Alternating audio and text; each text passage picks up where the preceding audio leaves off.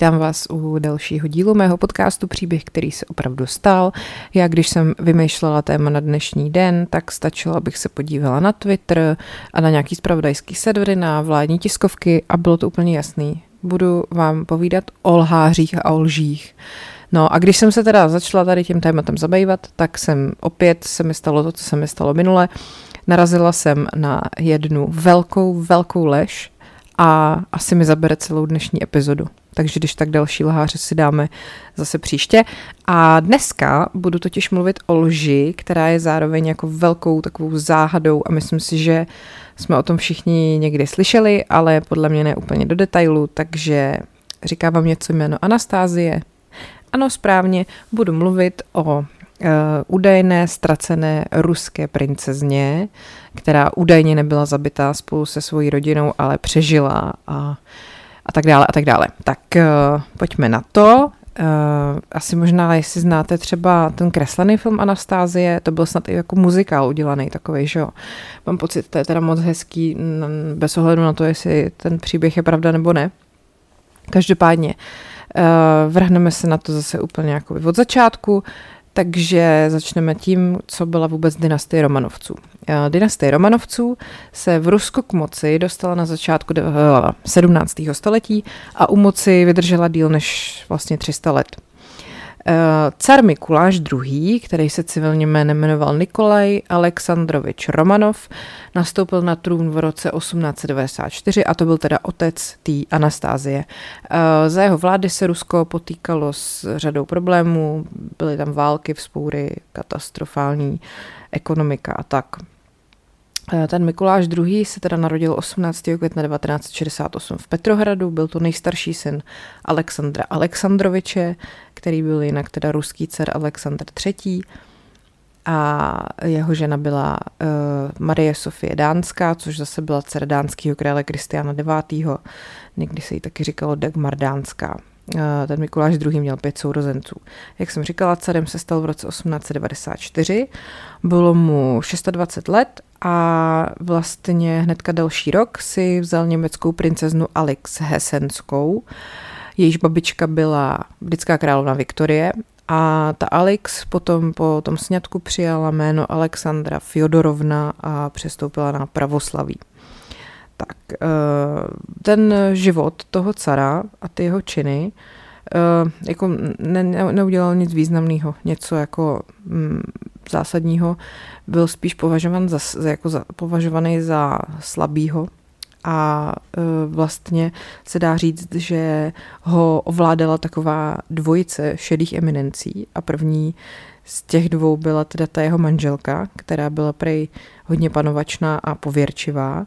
No a tou druhou šedou eminencí byl samozvaný svatý muž Rasputin a ten údajně teda nakonec starskou dvojici jakoby zcela ovládnul, protože ta Alexandra Feodorovna v něm viděla šanci na uzdravení uh, následníka trůnu. Alexeje to byl vlastně jediný jejich syn a ten trpěl hemofílí a ten Rasputin eh, jako údajně ho uměl jako uzdravovat. K tomuhle tomu se ještě pak jako dostanu úplně na konci.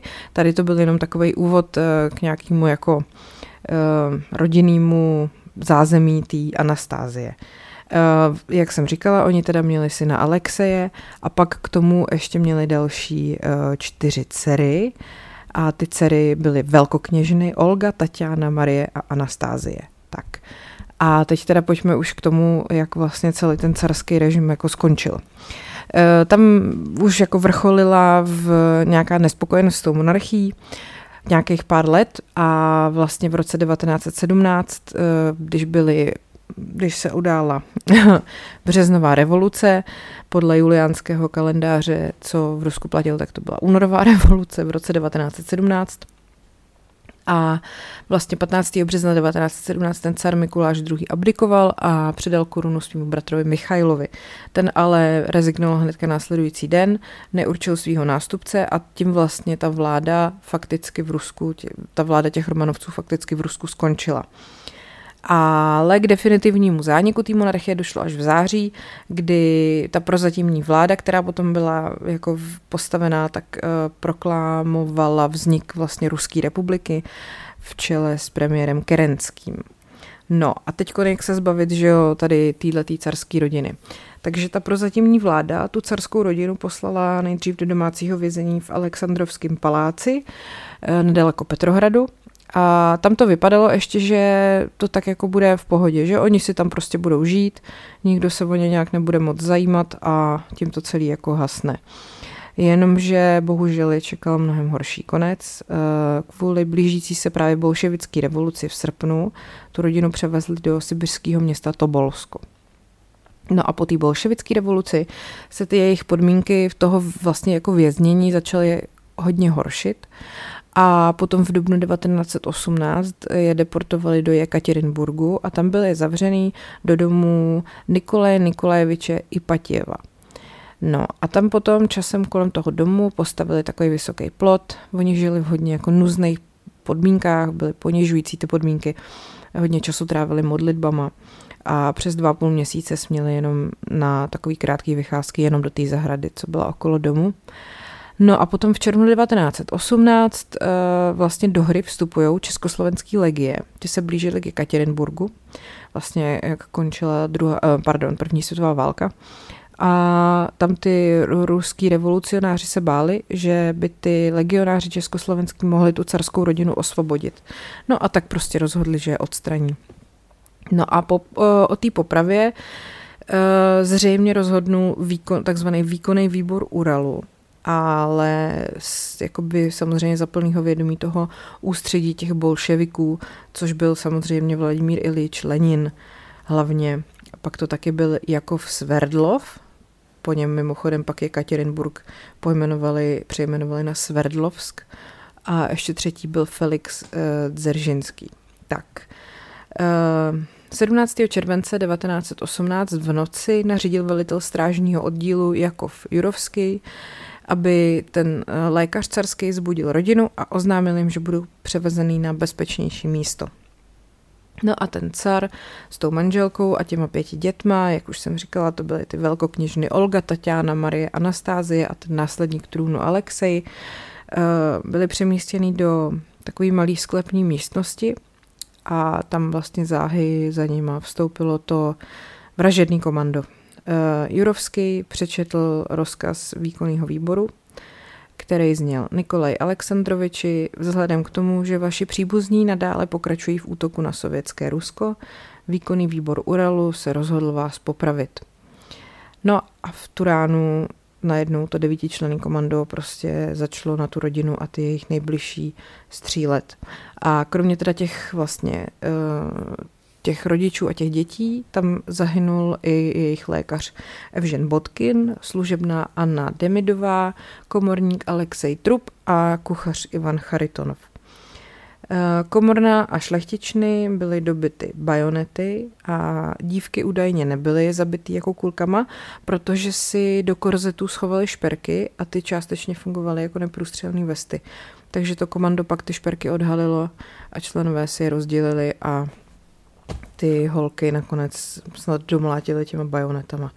Eh, těla potom zabalili do prostěradel a naložili na nákladní automobil a zamířili někam k nějakému opuštěnému lomu v lesích. No a samozřejmě se usilovně snažili zahladit stopy po celé té rodině, takže mrtvoly převezli uh, ještě někam pak jinam, nechali je schořet, rozleptat kyselinou a zakopali je na dvou místech. Ty jejich ostatky potom byly objeveny až o desítky let později, k tomu se taky ještě dostanu. A teď teda pojďme už na příběh uh, té Anastázie. Protože to je jakoby jedna velká záhada, která se táhne skoro skrz celý jako 20. století. Uh, o dva roky později, po tady těchto těch všech událostech, uh, se jedna neznámá žena vrhla z mostu eh, v Berlíně do řeky. Oni teda jako vytáhli eh, z řeky, byla naživu a považovali to za nepovedený pokus o sebevraždu a tady tu neznámou prostě slečnu eh, odvezli do ústavu, který se jmenoval Daldorf a neměla prostě u sebe žádný papíry, nic, co by jako jakkoliv identifikovalo. Neměla vůbec ani na třeba oblečení nějaké jako cedulky, jo. fakt úplně jako nula, nula stop potom, kdo by to mohl být. Navíc jako nemluvila v podstatě, nedokázala sama sebe identifikovat a takhle to zůstalo dva roky.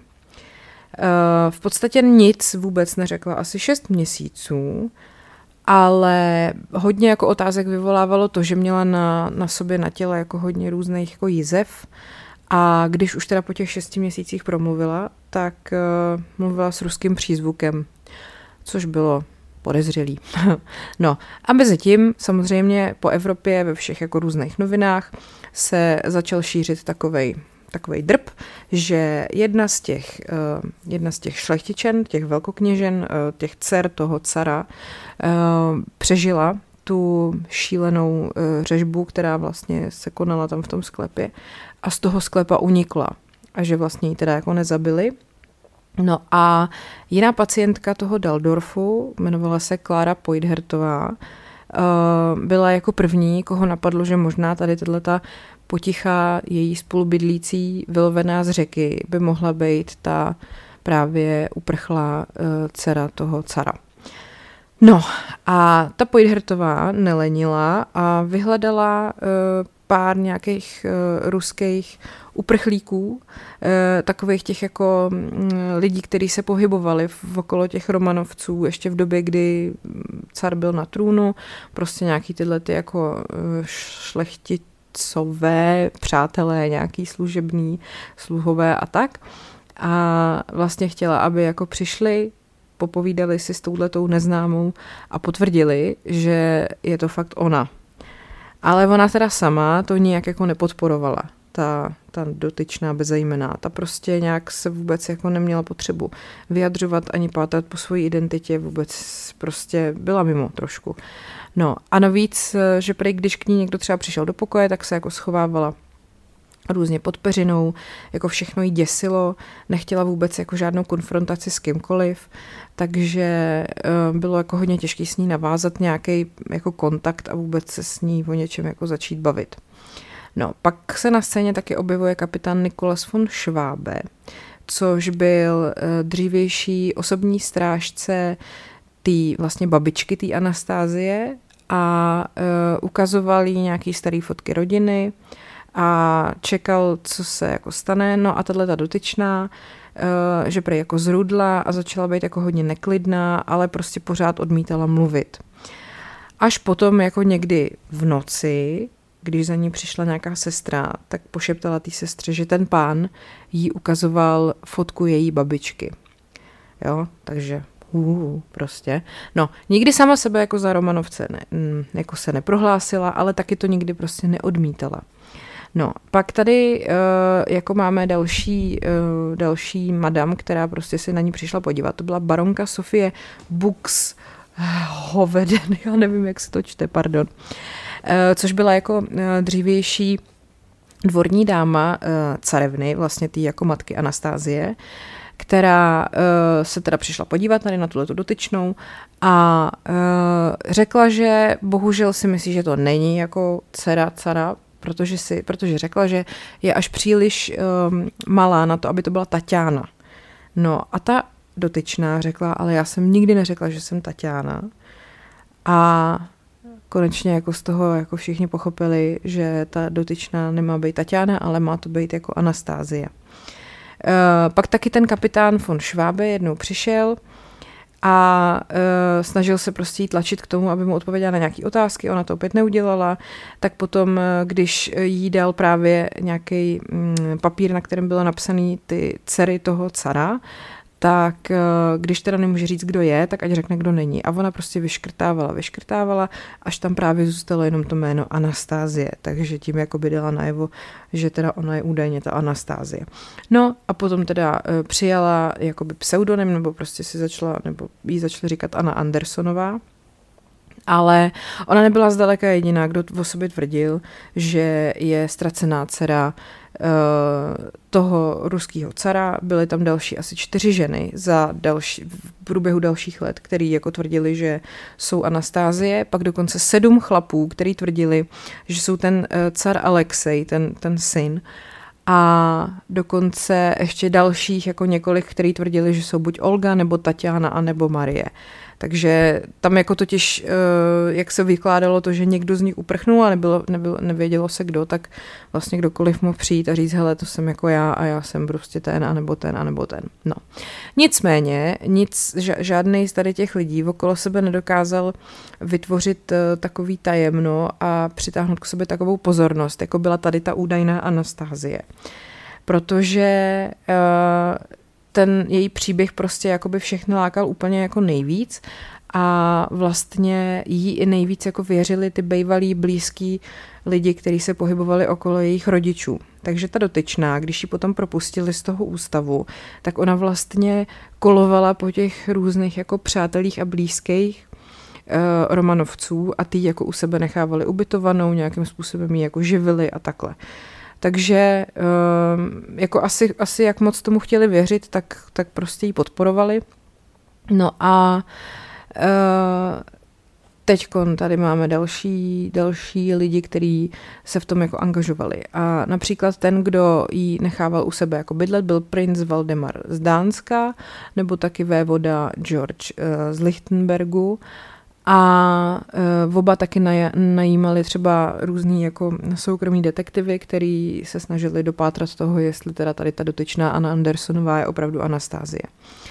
Ona teda jako o Anastázii o sobě mluvila jenom opravdu před jako malým množstvím lidí, kterým věřila a bylo jako těžký se s ní bavit, protože uh, byla hodně taková jako vznětlivá a prchlivá, jak bych tak řekla. Uh, Peter Kurt, což byl um, spisovatel a novinář, uh, který napsal knihu Anastázie, uh, to, jako v originálu se to jmenuje Anastasia, The Riddle of Anna Anderson, takže něco jako hádanka, nebo no, hádanka Anny Andersonové, to bylo, vydal to v roce 1983 tak ten potom pátral samozřejmě taky jako po svý ose a jako byly tam takový různý prostě podivný, jako, jako nevím, jak bych to řekla, um, podivný události nebo incidenty, které prostě ona jako zažívala, když třeba jí uh, ta von, ten von Schwabe jí přines Bibli,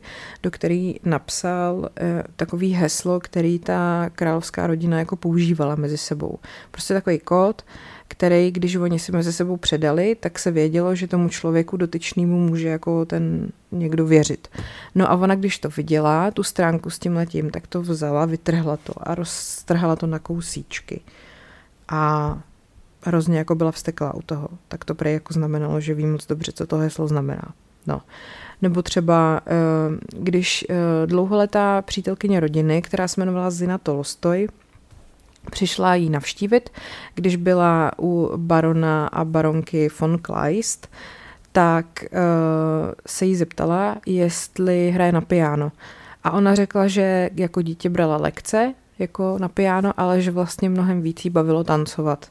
No a když potom uh, ta Zina Tolstoj uh, si sedla ke klavíru a začala hrát uh, valčík, který napsal její bratr a který vždycky těm dětem těch Romanovců hrála, když byli malí, tak uh, se ta Anna úplně jako šíleně prostě rozbrečela a úplně jako hystericky se tam zhroutila a spolu tam teda plakali a vzpomínali na to, jak tady tohle to sedělo, když ta Anna byla malá. No, tak uh, těžko říct, že jo, jestli si to jako v tu chvíli, jestli to hrála, nebo to byly doopravdické vzpomínky. No, pak tady máme inspektora France Greenberga, který to byl jako uh, policejní důstojník, který vyšetřoval její identitu a ten zase přesvědčil princeznu Irenu z Pruska, aby se s ní setkala uh, u něj doma. A ta Irena vlastně byla dcera, pardon, dcera, sestra té carevny, takže jakoby teta té Anastázie. A ta teda doufala taky samozřejmě, že to je ona, že prostě ji najde, že je naživu a tak dále, a tak dále. Ale jako byla trošku jako zdrženlivá vůči tomu, že tady nějaká tato cizí prostě holka o sobě vykládá, že je Anastázie.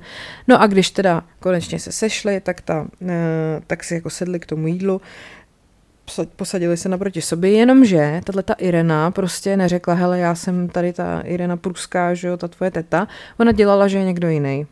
A přičemž to bylo, já nevím, třeba deset let poté, co se jakoby údajně, eh, co, co údajně ta eh, Anastázie přežila ten masakr, takže jakoby teta, kterou deset let neviděla. No ale teta prostě řekla, že je někdo jiný, sedli si tam a ta Anastázie se k ní, nebo Anna se k ní nechovala tak, jak ona by si představovala.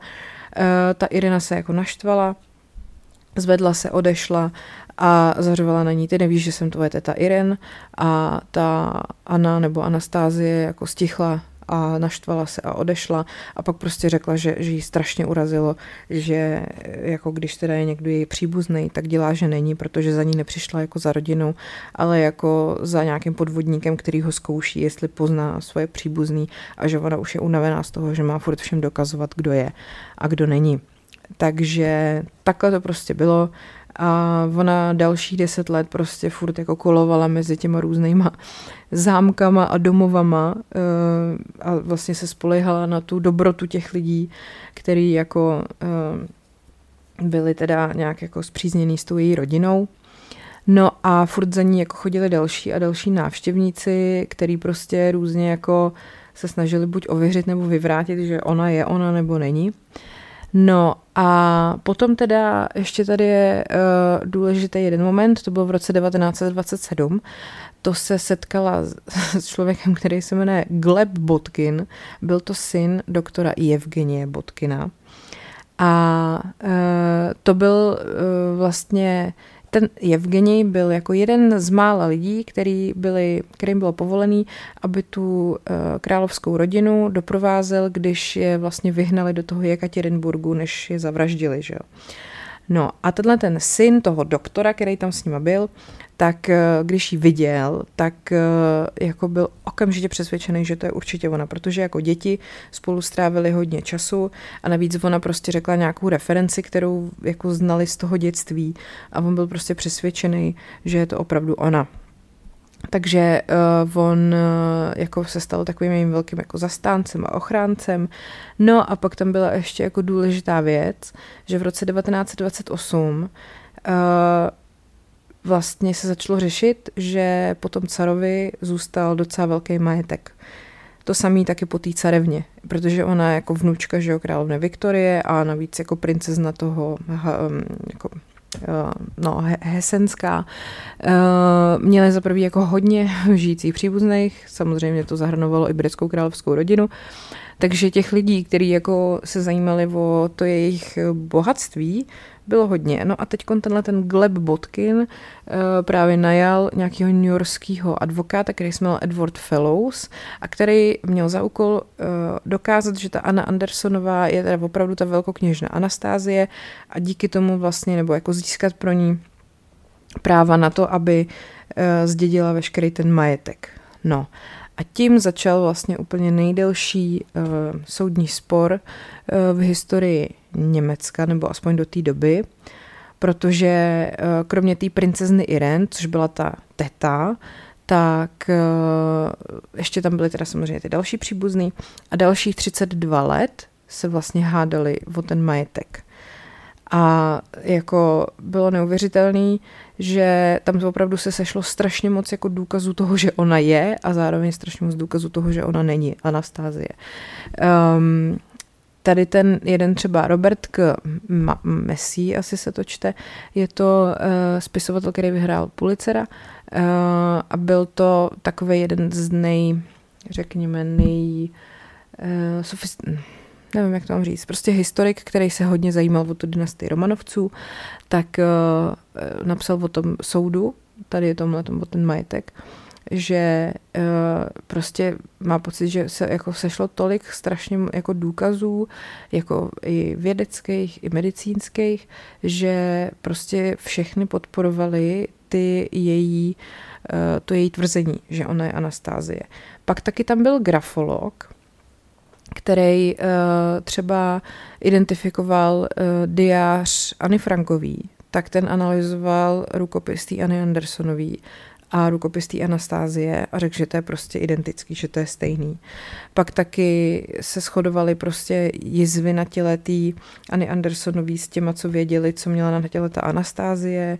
Měli taky uh, stejně velkou prostě nohu, pak prověřovali i její jako obličej a ty rysy, to prověřoval antropolog a kriminolog, který se jmenoval Otto Reche a ten eh, řekl, že prostě takovouhle schodu mezi dvouma lidskýma tvářema není možný mít, pokud to není ten samý člověk anebo identický dvojčata. No, když potom ji zkoumali jako psychologicky, tak řekli, že eh, nemá žádnou psychickou nemoc a že se zdá nemožný, aby jako to, to množství věcí, které on, ona ví, těch jako hrozně moc malých detailů, eh, bylo jako něčím jiným než tím, že by, že by to opravdu zažila.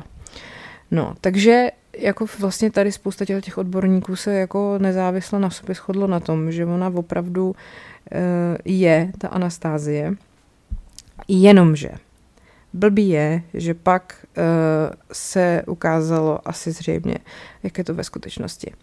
No, uh, protože samozřejmě, když se pak našly ostatky těch Romanovců v roce 78, tak uh, potom samozřejmě po nějakých dalších asi 15 letech se ty ostatky uh, otestovaly, jakože DNA, že jo. No a z těch testů DNA se ukázalo, že nejpravděpodobněji uh, tato Anna Andersonová není potomek Romanovců a že vypadá to, že těch ostatcích přesto chybí dvě děti, že tam našli jenom toho cara, tu carevnu a tři další, ale jako dvě tam prostě chyběly. A teď ještě se vrátím zpátky, kdo teda ve skutečnosti byla Anna Andersonová. Uh, podle toho, co se zjistilo, tak to zřejmě byla Franciska Šankovská, která v roce 1928, pardon, 27 byla no, jakoby prohlášena nes, za nesvéprávnou, poté co, jí, poté, co se zranila ve fabrice, nějaká, nějaký výbuch ve fabrice jí zranil a krátce na to zmizela a shoduje se to přesně s tím časem, kdy tato neznámá se ukázala v tom Berlíně, jaký vylovili z té vody. Na Češ teda, jo a Francesca Šanskovská je údajně teda, nebo byla polská dělnice. No, takže to vypadá, že to nakonec jako byla tato ve skutečnosti. A e, pak zase ale jako někdo proti tomu protestoval, protože vlastně ten manžel té Ireny, té uh, tety Anastázie, údajně prej zaplatil novinám, aby otiskli tuhle zprávu a ovlivňoval vyšetřování. Takže zase pak někdo přišel s tím, že tohle to prostě není pravda. No, pak ale oni jako tu Anu Andersonovou donutili, aby se sešli s tou rodinou těch šanskovských, který prostě už postrádali, že jo, nějakých jako deset let. No a ten, ty, když ji viděli, tak řekli, že ano, to je ona, to je ta naše ztracená příbuzná a e, prostě zároveň jako e, odmítali podepsat nějaký dokument, kde by to jako potvrzovali. Takže v roce 1970 ten německý nejvyšší soud e, definitivně e, tady to celý ukončil s rozsudkem, že Anna Andersonová nikdy nebyla Eh, jako nebylo u ní dokázaný, že by byla Anastázie a nikdy to ani ale nebylo vyvrácený. Takže ona potom uh, strávila zbytek života uh, tím, že prostě jako poskytovala rozhovory, kde znova opakovala, že neví, jak má dokázat, kdo je a že nemá způsob, jak by to dokázala. Potom uh, se vdala, uh, žila v Americe a umřela na pneumonii. No a potom teda o sedm let později, v roce 1991, Uh, eh, se našly ty ostatky právě v Jekaterinburgu nebo v lese blízko Jekaterinburgu, který teda byly identifikovaný jako car, carevna a tři jejich děti, jak jsem říkala. A uh, chyběly těla toho Alexe, Alexeje uh, a dvou těch velkokněžen. Takže to zase znova vypadalo, že opravdu, když tam ta, to tělo té Anastázie není, takže tam to byla jako ona. Uh, a tak dále. No a jak jsem říkala, potom DNA potvrdilo, že uh, ta Anna Andersonová nebyla potomek Romanovců, že to zřejmě opravdu byla ta Franciska Šanskovská, ale u všeho je to takový to pravděpodobně. Pak samozřejmě jsou zase hlasy, které tvrdí, že to celý jako je zmanipulovaný nějakýma ruskýma prostě tajnýma silama a podobně. a že se to nikdy nedá jako říct vlastně úplně na 100%. No. Uh, přemýšlím, jestli jsem tady ještě něco zapomněla, pak je ještě asi důležitý zmínit, že um, nakonec tu, tu, tu, nakonec byly celá ta carská rodina normálně jako normálně pohřbená uh, se všema těma, jak se to řekne, uh, tak tady slavnostně pohřbení v Petropavlovské nemocnici v Petrohradě a, a další dcera a syn byli pohřbeni později. Církev všechny členy rodiny vyhlásila za svaté a na místě vraždy carské rodiny byl vybudován chrám všech svatých na krvi. Tak, to jsem ještě chtěla říct. No a teďkon ještě Uh, koukám na to, jestli ještě jsem něco nezapomněla ohledně Anastázie. Jinými slovy teda, ona prostě nikdy um, opravdu se nedokázalo ani nevyvrátilo, že je to ona. Můžete si o tom obrázek asi tak nějak udělat jako sami. Každopádně, ještě jsem chtěla tady něco dodat eh, k Rasputinovi, protože to je taková postavička, to podle mě eh, by byla škoda nezmínit. Vlastně to byl člověk, který teda významně ovlivňoval vládu toho, toho cara, toho otce, té Anastázie. A pokud si dobře pamatuju, tak eh, v té pohádce Anastázie má taky velkou roli, je to takový strašný záporák tam, že No, tak Grigory Jefimovič Rasputin byl sibirský mužik, kdybyste náhodou nevěděli, tak mužik označuje uh, ruského rolníka, který byl ještě do roku 61 nevolník. Tak, uh, byl to léčitel a mystik, zároveň opilec a sexuální maniak a předstíral parapsychologické schopnosti. No a měl teda velký vliv na poslední ruský vládce z dynastie Romanovců a hrál důležitou roli právě v roli, v roli, důležitou roli v životě cara Mikuláše II. a jeho vzdělaný pověrčivý ženy Alexandry Fjodorovny a následníka trůnu Alexeje. Byl označován za jurodivého.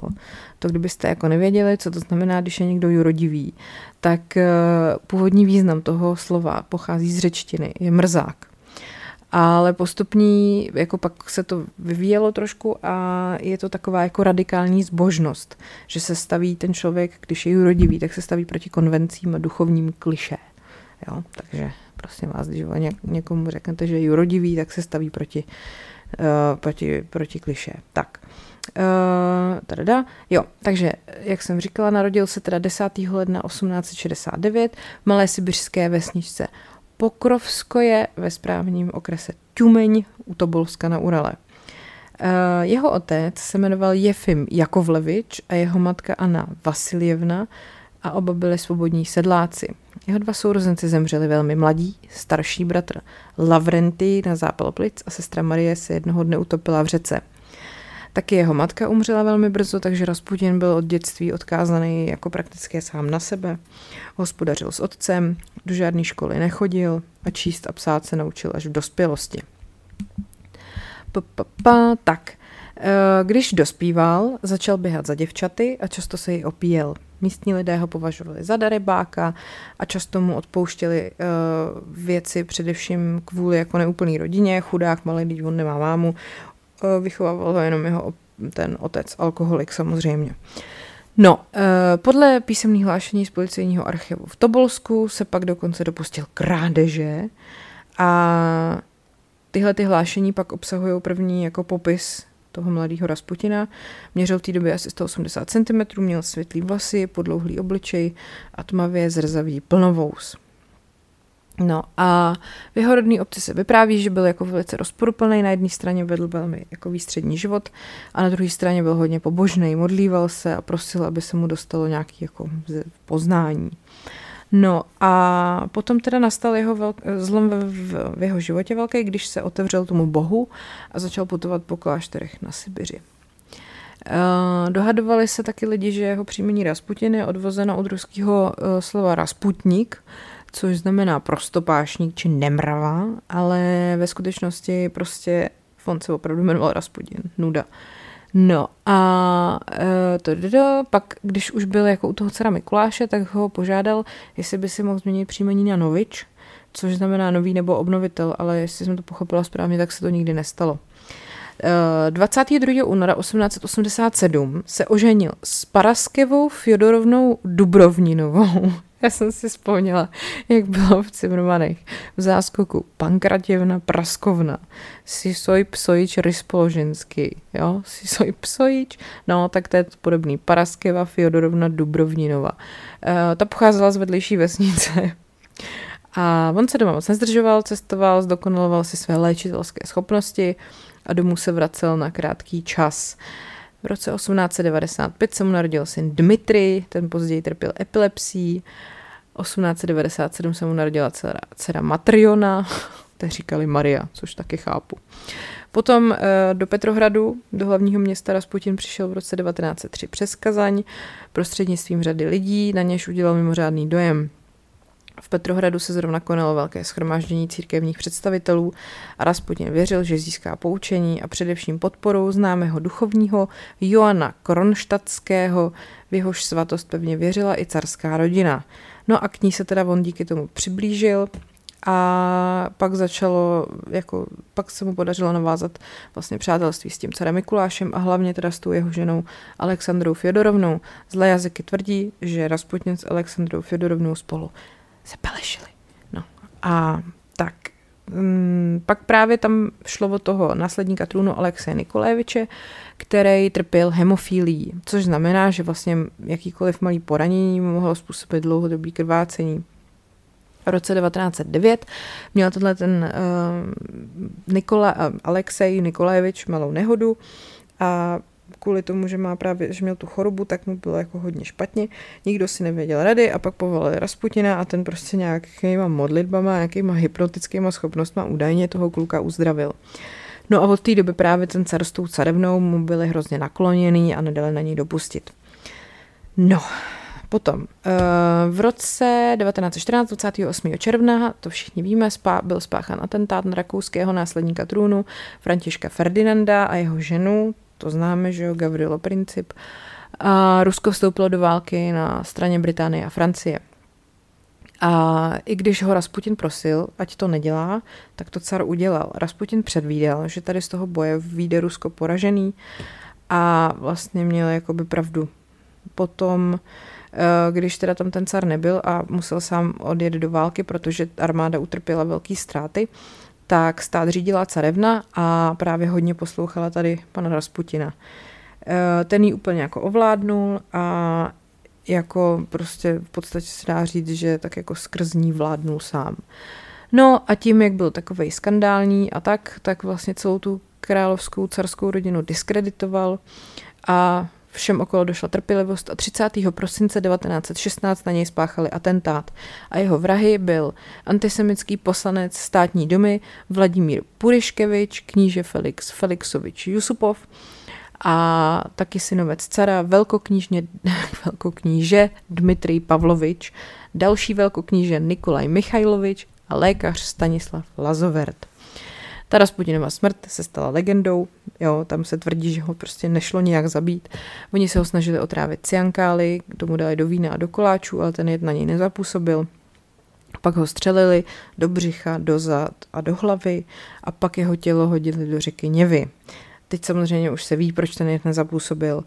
Vypadá to, že ten kyanid byl neutralizovaný cukrem a taky navíc je možný, že protože byl samozřejmě silný alkoholik, pan Rasputin, jako všichni v Rusku, tak měl sníženou kyselost žaludku, takže cyankály se jako nerozložilo na ten, na ten kyanovodík, že jo. A taky ještě pak je teorie, že ten jed byl prostě moc starý. No. A z pitvy potom vyplynulo, že když ho hodili do něvy, tak ještě žil. Takže se pak do, dokonce i pokoušel dostat ven z té řeky, což poznali podle nějakých odřenin na konečcích prstů, ale nakonec se to nepodařilo a on se utopil. Tak. A to bylo teda všechno vlastně. Tím jsem skončila tady ten celý příběh o Romanovcích, o Anastázii. Jak jsem říkala, obrázek si můžete udělat sami, jestli Anna Andersonová byla Anastázie nebo ne. A tohleto celý byl příběh, který se opravdu stal. A věnovala jsem mu celou dnešní epizodu. Děkuji vám za pozornost. Uvidíme se, vlastně uslyšíme se zase ve čtvrtek. Já si do té doby najdu nějaký další lháře, lži. Vlastně už jsem se je našla. Takový ne úplně jako velký lži, takový lžičky. A ne, není to nic, co by úplně zahýbalo dějinama, ale známe to všichni. Nebo uh, jakoby je to prostě zajímavý. A je to o známých lidech. A pak možná ještě zkusím věnovat jednu epizodu velkým lžím, který jako opravdu pohnuli s dějinama. A o tom teďka už nebudu mluvit, to si fakt nechám až na příště. Tak jo, tak se mějte fajn a opatrujte se, ať je váš život příběh, který se opravdu stal.